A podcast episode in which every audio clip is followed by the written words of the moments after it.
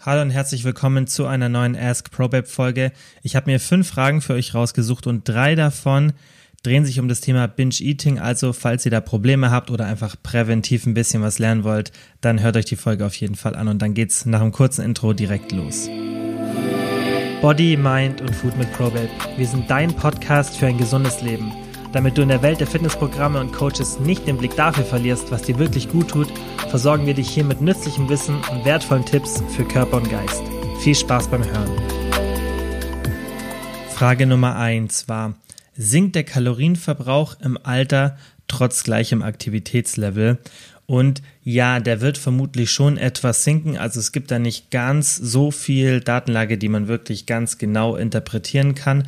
Aber es gibt auf jeden Fall ein paar Anzeichen. Und das Problem ist bei der Sache halt immer, dass man dann sich die Personen sehr explizit eigentlich anschauen muss, weil klar, wenn man jetzt allgemein schaut, okay, sinkt der Kalorienverbrauch im Alter und man schaut es einfach nur ähm, auf eine gesamte Bevölkerungsgruppe an, also epidemiologisch, dann natürlich geht im Alter der Kalorienverbrauch runter, weil man sich weniger bewegt, man ist vielleicht beruflich weniger aktiv, macht weniger Sport, und da können ganz viele Faktoren eine Rolle spielen. Aber ähm, wenn ihr jetzt in der Regel das gleich haltet und einfach älter werdet, dann sollte der Aktivitätslevel nicht signifikant sinken. Der kann trotzdem etwas sinken. Wie gesagt, gibt es da leider nicht ganz so viele Daten, dass man das jetzt auf dieses Szenario ummünzen kann. Also es wird da selten genau sowas untersucht. Aber was definitiv normalerweise der Fall ist, dass die Muskelmasse sinkt im Alter.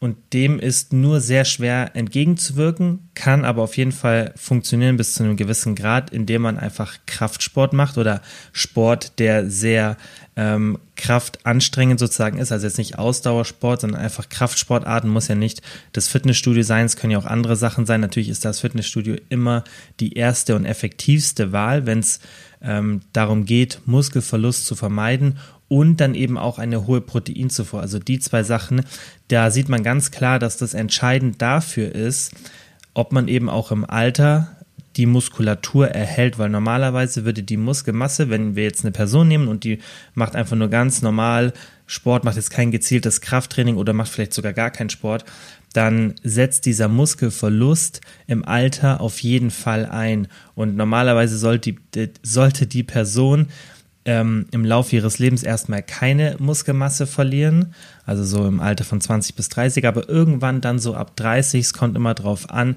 fängt dann langsam an, dass das Ganze degenerativ wird und man somit Muskelmasse einbüßt und das wirkt sich dann logischerweise auch auf den Kalorienverbrauch aus, selbst wenn man die gleiche Aktivität hat. Und nichtsdestotrotz, also das, nicht nur der Kalorienverbrauch sollte eine Motivation sein, dass man Muskelmasse erhält, sondern allgemein die körperliche Fitness, die Langlebigkeit und so weiter profitiert alles davon, wenn man mehr Muskelmasse hat, auch als Frau. Ja, also das gilt nicht nur für Männer, auch als Frau. Und deshalb sollte man eben auch im hohen Alter weiterhin Kraftsport machen, eine hohe Proteinzufuhr haben und dann kann man dem Ganzen sehr gut entgegenwirken und dann sollte der Kalorienverbrauch eigentlich nicht signifikant sinken. Die zweite Frage war, ist Carb Cycling sinnvoll? Also, falls ihr noch nicht wisst, was es ist, ist wie der Name schon sagt, ein Zyklen der Kohlenhydratzufuhr. Und das bedeutet dann einfach, dass man an manchen Tagen weniger Kohlenhydrate isst als an anderen. Und dann kommt natürlich jetzt oft die Frage auf, ob das sinnvoll ist, weil das eben auch immer präsenter wird. Also ich sehe es immer häufiger. Und das kann in manchen Szenarien auf jeden Fall sinnvoll sein. Man muss sich nur die Frage stellen, ist mir dieser Mehraufwand das wert? Und was ich euch jetzt schon mal vorab sage, das ist nicht die magische Pille, denn oft wird die Frage gestellt von Personen, die eigentlich gar nicht in diesen Profibereich oder in diese letzten Prozent tiefen Körperfettanteil kommen wollen. Aber das sind eigentlich die Personen, die sich diese Frage stellen sollten. Wenn ihr jetzt einfach nur Gewicht verlieren wollt und irgendwie, keine Ahnung, ihr habt das Ziel, einfach einen, einen, schlanken Körper zu haben oder fit zu sein oder euch einfach nur persönlich wohlzufühlen, dann braucht ihr sowas nicht. Und dann ist es meiner Meinung nach auch zu kompliziert. Und wir haben hier bei ProBabe den Ansatz, dass wir euch die Diätform oder die Ernährungsform vorgeben, die mit dem geringsten Aufwand den größten Effekt hat. Denn das ist wie bei den meisten Sachen, erzielt ihr mit kleinen Veränderungen die größten Auswirkungen und der Rest ist dann Perfektionismus, der kaum einen Unterschied macht. Vielleicht kennt ihr das Pareto-Prinzip, habt ihr vielleicht schon mal in der Schule oder im Studium oder irgendwo anders gehört, in irgendwelchen Büchern gelesen. Das ist ein Prinzip, was man sieht, dass es sehr häufig auch in der Natur vorkommt, in der Wirtschaft und so weiter. Und bei der Ernährung, wenn man sich da auch die Studien anschaut, da sieht man auch, dass dieses Pareto-Prinzip zutrifft. Und das bedeutet, dass man mit 20 Prozent des Aufwandes 80 Prozent der Ergebnisse erreicht und mit 80 Prozent des Aufwandes dann die restlichen 20 Prozent der Ergebnisse erreicht. Und das sieht man auch ganz klar, wenn man eine Diät macht, dass diese 20 Prozent Aufwand die dann dazu führen, dass ihr 80 Prozent von eurem Fett sozusagen verliert oder einfach, dass ihr das Ganze in, in, einer, in einer, bestimmten Effektivität und Effizienz macht. Diese 20 Prozent könnt ihr relativ leicht erreichen, indem ihr einfach euch gesund ernährt, ein Kaloriendefizit habt und euch bewegt. Und dann diese ganzen Kleinigkeiten, wie gestalte ich jetzt mein Kaloriendefizit? Das heißt, mache ich Carb-Cycling, faste ich, gehe ich nüchtern zum Sport und so weiter. Das sind Kleinigkeiten. Das sind Kleinigkeiten, die man machen kann, wenn man Profisportler ist oder wenn man extrem viel Gewicht verlieren möchte möchte oder einen sehr niedrigen Körperfettanteil haben möchte. Aber das braucht ihr nicht, wenn ihr einfach nur Gewicht verlieren wollt. Und da ist eben auch, was man in der Literatur sieht, ganz klar der Fall ist, dass die Diät die erfolgreichste ist, an die man sich am leichtesten halten kann. Und deswegen möchten wir euch einfach nur die simpelste Ernährungsform an die Hand geben, weil an die werdet ihr euch am längsten halten und dann ist eure Diät am erfolgreichsten. Und deshalb finde ich so Sachen wie Carb Cycling zwar interessant und spannend, aber ich würde es den wenigsten empfehlen und deswegen habt ihr das zum Beispiel auch bei uns in der App nicht, weil wir das nicht sinnvoll finden, das zu komplex zu gestalten. Und ein Carb Cycling könnte man irgendwie mit ja, trainingsfreien Tagen kombinieren. Da gibt es ganz interessante Protokolle, die dann vielleicht auch etwas effektiver sind. Also paar Prozent, vielleicht verliert ihr dann auf einen Monat gesehen nochmal zehn Prozent mehr Fett, aber wenn ihr euch das mal ausrechnet, ist das nicht viel. Aber auch nur dann, wenn ihr wirklich das sehr gut macht. Und das wird nicht diese magische Pille sein, mit der ihr das Problem löst, wenn ihr Probleme habt, Gewicht zu verlieren, weil das ist ja häufig wieso Leute sich diese Frage stellen. Das ist nicht, wenn jemand ähm, ja einfach immer gut Fett verliert und damit keine Probleme hat, der stellt sich solche Fragen nicht, der macht das, was er schon immer gemacht hat. Aber die Person, die eben da Probleme hat, die sucht dann nach so magischen Lösungen und die gibt es leider nicht und die wird euch das Carb Cycling auch nicht liefern. Es war jetzt ein bisschen lang formuliert, ähm, aber wie gesagt, Carb Cycling kann sinnvoll sein, ich bin aber kein Fan von sowas für die meisten Menschen, weil das einfach schon in die Richtung Erbsenzählerei geht und man einfach wirklich extrem viel Aufwand für ein bisschen besseren Outcome oder sogar eventuell gar keinen besseren Outcome hat. Also es gibt auch die meisten Szenarien, in denen das dann nicht wirklich mehr bringt. Und da muss man sich einfach die Frage stellen, ist mir dieser Mehraufwand das wert? Und ich würde euch empfehlen, nein. So, und jetzt kommen wir zu den Binge-Eating bzw. Essstörungsfragen. Und ich fange mal direkt mit der ersten an. Wie bekommt man nach Binge-Eating ein normales Sättigungsgefühl bzw. Portionsgefühl? Und was man da ganz klar sieht, was man machen sollte, ist, dass man ein stabileres Essverhalten bekommt und eben nicht mehr diese einzelnen Mahlzeiten hat, an denen man extrem viel isst. Und da würde ich euch empfehlen, macht euch einen Plan und sagt, okay, ich will jeden Tag drei bis vier Mahlzeiten und zum Beispiel zwei bis drei Snacks essen. Und dann macht ihr auch feste Uhrzeiten. Schaut, dass die Mahlzeiten so vier bis fünf Stunden maximal auseinander sind. Also eher so, ja, eher in Richtung vier Stunden, dass die auseinander sind. Und dass ihr dann einfach, ja, feste Mahlzeiten habt auch wenn ihr nicht wirklich Hunger habt und ihr plant natürlich das so ein bisschen an eure Kalorienzufuhr, also ihr solltet jetzt da nicht extrem viel essen, weil das kann ja auch wieder psychologisch dazu führen, dass ihr euch dann schnell nicht mehr wohlfühlt, sondern überlegt euch, okay, das ist ungefähr, ungefähr mein Kalorienverbrauch und den teile ich jetzt auf in diese vier Mahlzeiten und drei Snacks und dann verteilt ihr die schön über den Tag und dann schaut ihr, dass ihr einfach ein Frühstück habt, ein Mittagessen, ein Abendessen und das einfach ja so strukturiert, dass es ein fester Bestandteil von eurem Tag ist und dass ihr das auch immer einhaltet, auch wenn ihr nicht Hunger habt. Und dann lernt ihr ja schon mal, okay, ich habe jetzt hier diese Mahlzeiten und das ist auch mein Ziel, an die möchte ich mich halten. Und die Mahlzeiten haben jetzt nur als Beispiel, bitte die Zahl nicht ähm, fest sozusagen nehmen, ungefähr 500 Kalorien hat jede Mahlzeit und jeder Snack hat, keine Ahnung, 300 Kalorien oder 200. Und dann lernt ihr, okay, erstens muss ich keine Angst haben, dass ich nicht satt werde, weil ich esse ja alle paar Stunden. Und ihr lernt, dass ihr dann ja diese Mahlzeiten auch, dass ihr kleinere essen könnt und trotzdem satt werdet. Und das, da dürft ihr erstens nicht erwarten, dass es von heute auf morgen besser wird. Und ihr dürft einfach von diesem Plan nicht abweichen. Wenn das mal passiert, alles gut, nicht schlimm, aber bitte macht dann nicht so weiter, dass ihr wie früher, wenn ihr das Problem schon mal hattet oder immer noch habt, dass ihr dann, wenn ihr mehr gegessen habt, wieder so extrem fastet und einfach gar nichts mehr esst, sondern wenn das mal passiert ist, ihr über die Stränge geschlagen habt, vergessen, euch nicht selber dafür kritisieren, das ist ganz, ganz wichtig.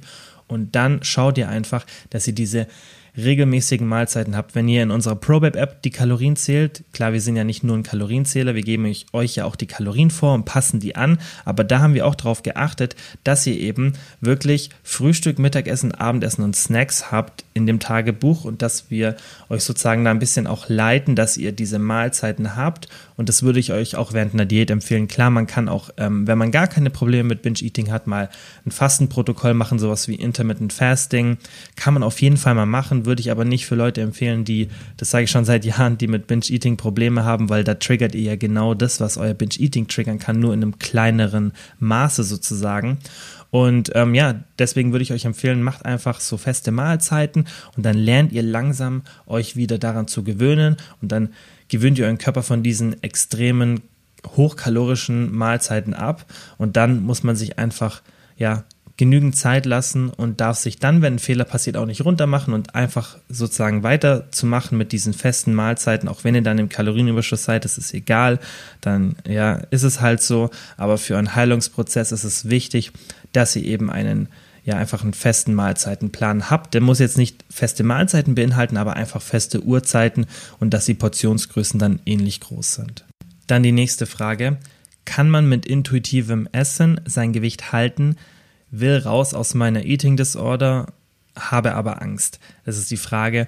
Also kann man mit intuitivem Essen das Gewicht halten? Ja, kann man theoretisch schon, aber intuitives Essen, und das habe ich schon öfter erklärt, funktioniert nur, wenn ihr mal Kalorien gezählt habt. Denn intuitives Essen ist zwar ein interessantes Konzept, aber es funktioniert natürlich nur, wenn ihr auch irgendwie ein Instrument habt, mit dem ihr Kalorien einschätzen könnt, weil wir sind einfach nicht dafür gemacht, in unserer aktuellen Umgebung intuitiv zu essen. Es liegt daran, es hat einen evolutionsbiologischen Hintergrund, dass unser Körper nie einen Mechanismus gegen zu viel Nahrung und zu wenig Bewegung entwickeln muss. Das heißt, es gab immer genug Bewegung, ja, während sich unser Körper entwickelt hat und es gab immer eher zu wenig Nahrung. Das heißt, wir haben keinen Schutzmechanismus für unsere jetzige westliche Zivilisation. Wir müssen uns nicht viel bewegen und wir müssen uns noch weniger bewegen, um an Essen heranzukommen. Das heißt, wir werden immer ein bisschen Probleme haben, unser Gewicht intuitiv zu kontrollieren, weil einfach viel mehr Signale von unserem Körper gesendet werden, such jetzt Essen oder, oder iss jetzt einfach was und beweg dich wenig. Und dementsprechend muss man da immer entgegenwirken. Das heißt, ihr werdet immer auf eine gewisse Art so ein bisschen euren Hunger kontrollieren müssen. Manche weniger, manche mehr, das auch genetisch bedingt. Aber ihr werdet jetzt nicht einfach nach Gefühl essen können, so wie ihr Lust habt.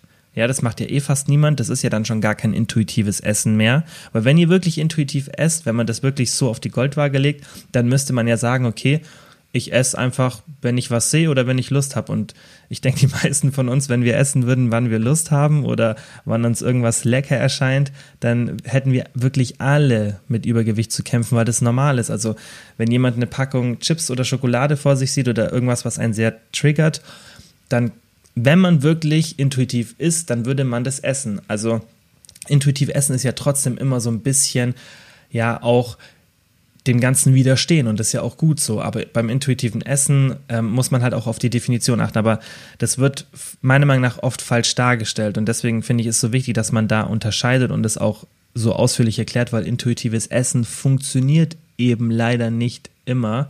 Und es funktioniert nur meiner Meinung nach, wenn ihr schon mal Kalorien gezählt habt, weil dann könnt ihr wirklich in Anführungszeichen intuitiv essen. Ja, dann könnt ihr wirklich sagen, okay, ich notiere das Essen jetzt nirgendwo.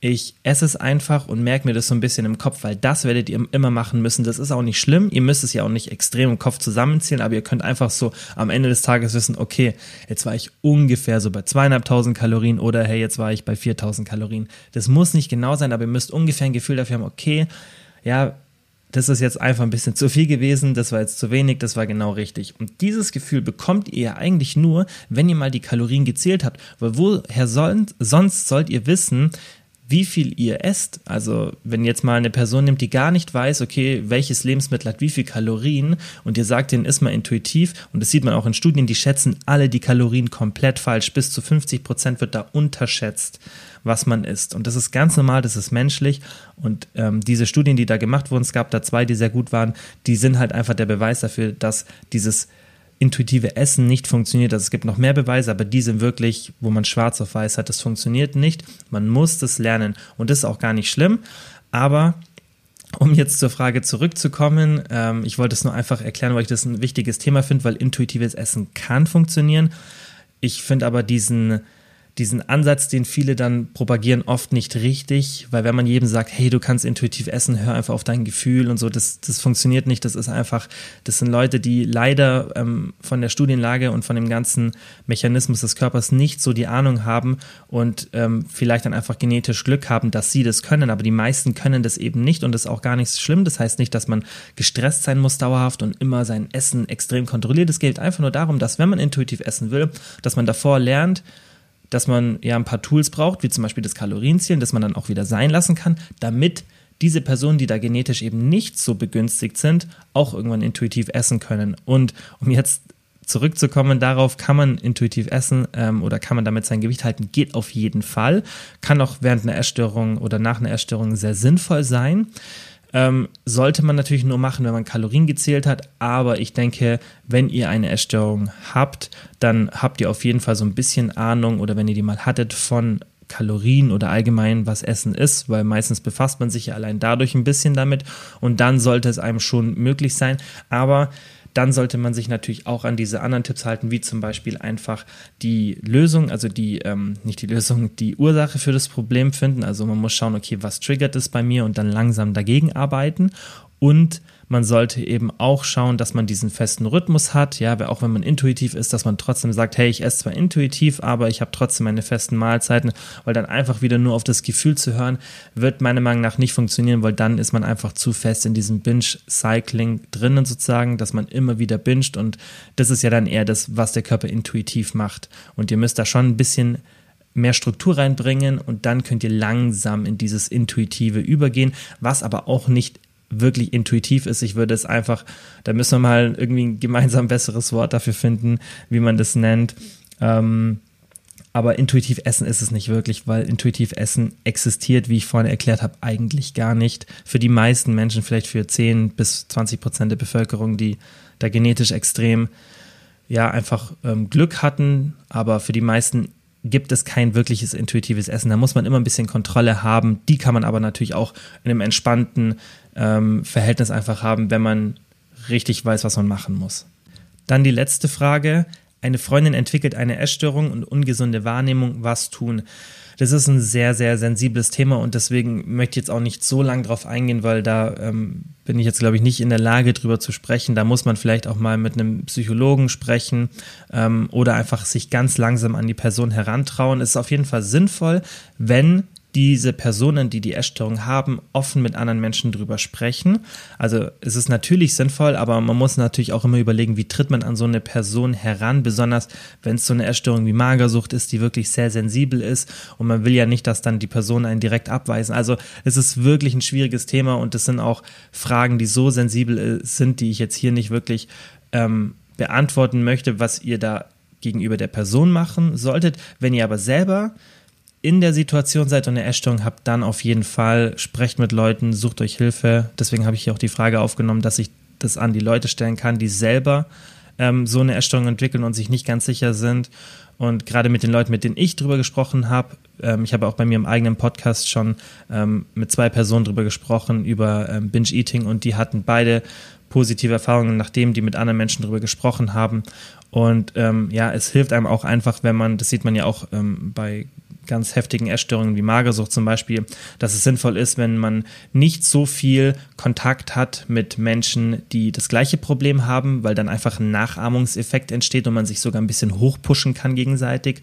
Und da würde ich euch empfehlen, wenn ihr selber so eine Essstörung habt, geht vielleicht nicht nur in diese Gruppen, wo dann andere Leute mit der Essstörung sind, sondern sucht auch Kontakt zu anderen Menschen, eben wegen dieses Nachahmungseffektes und sucht euch einfach Hilfe und sprecht oft mit Leuten drüber und ihr werdet auch merken, gerade in der jetzigen Zeit nimmt es niemand negativ auf. Also das ist ja zum Glück jetzt so ein präsentes Thema, also nicht, dass es zum Glück so viele haben, aber zum Glück wird so offen drüber gesprochen, dass ihr euch da eigentlich gar keine Sorgen machen müsst. Also ich habe noch nie irgendwo eine negative Reaktion ähm, bei so einem Thema gehört, dass irgendjemand das hatte. Deswegen immer sinnvoll, ähm, um die Frage zu beantworten, mit anderen drüber zu sprechen.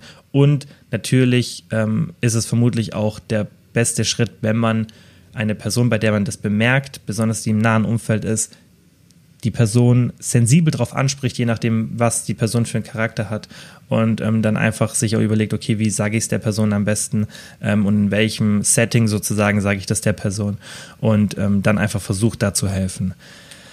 So, das waren alle Fragen für heute. War, wie gesagt, ein bisschen Binge-Eating fokussiert, aber es kamen eben viele Fragen und ich habe auch ein paar Fragen genommen, die wir aus der Instagram-Story hatten. Ähm, da machen wir auch ja oft so, dass wir da Fragen beantworten und da hatte ich einmal eine Fragerunde explizit zu Binge-Eating gestellt und deswegen wollte ich da ein paar noch ein bisschen ausführlicher hier beantworten. Ich hoffe, wie immer, dass es euch geholfen hat und ähm, dass ihr was dazugelernt habt. Und ja, dann sage ich vielen, vielen Dank fürs Zuhören und bis zum nächsten Mal. So, das war's für heute auch schon wieder. Vielen, vielen Dank wie immer fürs Zuhören. Es würde uns mega freuen, wenn ihr den Podcast positiv bewertet oder einfach nur mit Freunden oder Familienmitgliedern teilt, dass mehr Leute von dem Podcast ja einfach erfahren. Und wenn ihr Fragen zu ProBabe habt oder unsere Hilfe wollt beim Erreichen eurer Wohlfühlfigur, dann schaut doch einfach auf unserer Website vorbei www.probabe.de. Falls ihr Fragen dazu habt, schreibt uns gerne auf Instagram eine DM oder kontaktiert uns auf den anderen tausend Möglichkeiten, die wir euch bieten, dass ihr mit uns in Kontakt tretet und dann bin ich ganz, ganz sicher, dass wir euch dabei helfen können, eure Ziele zu erreichen.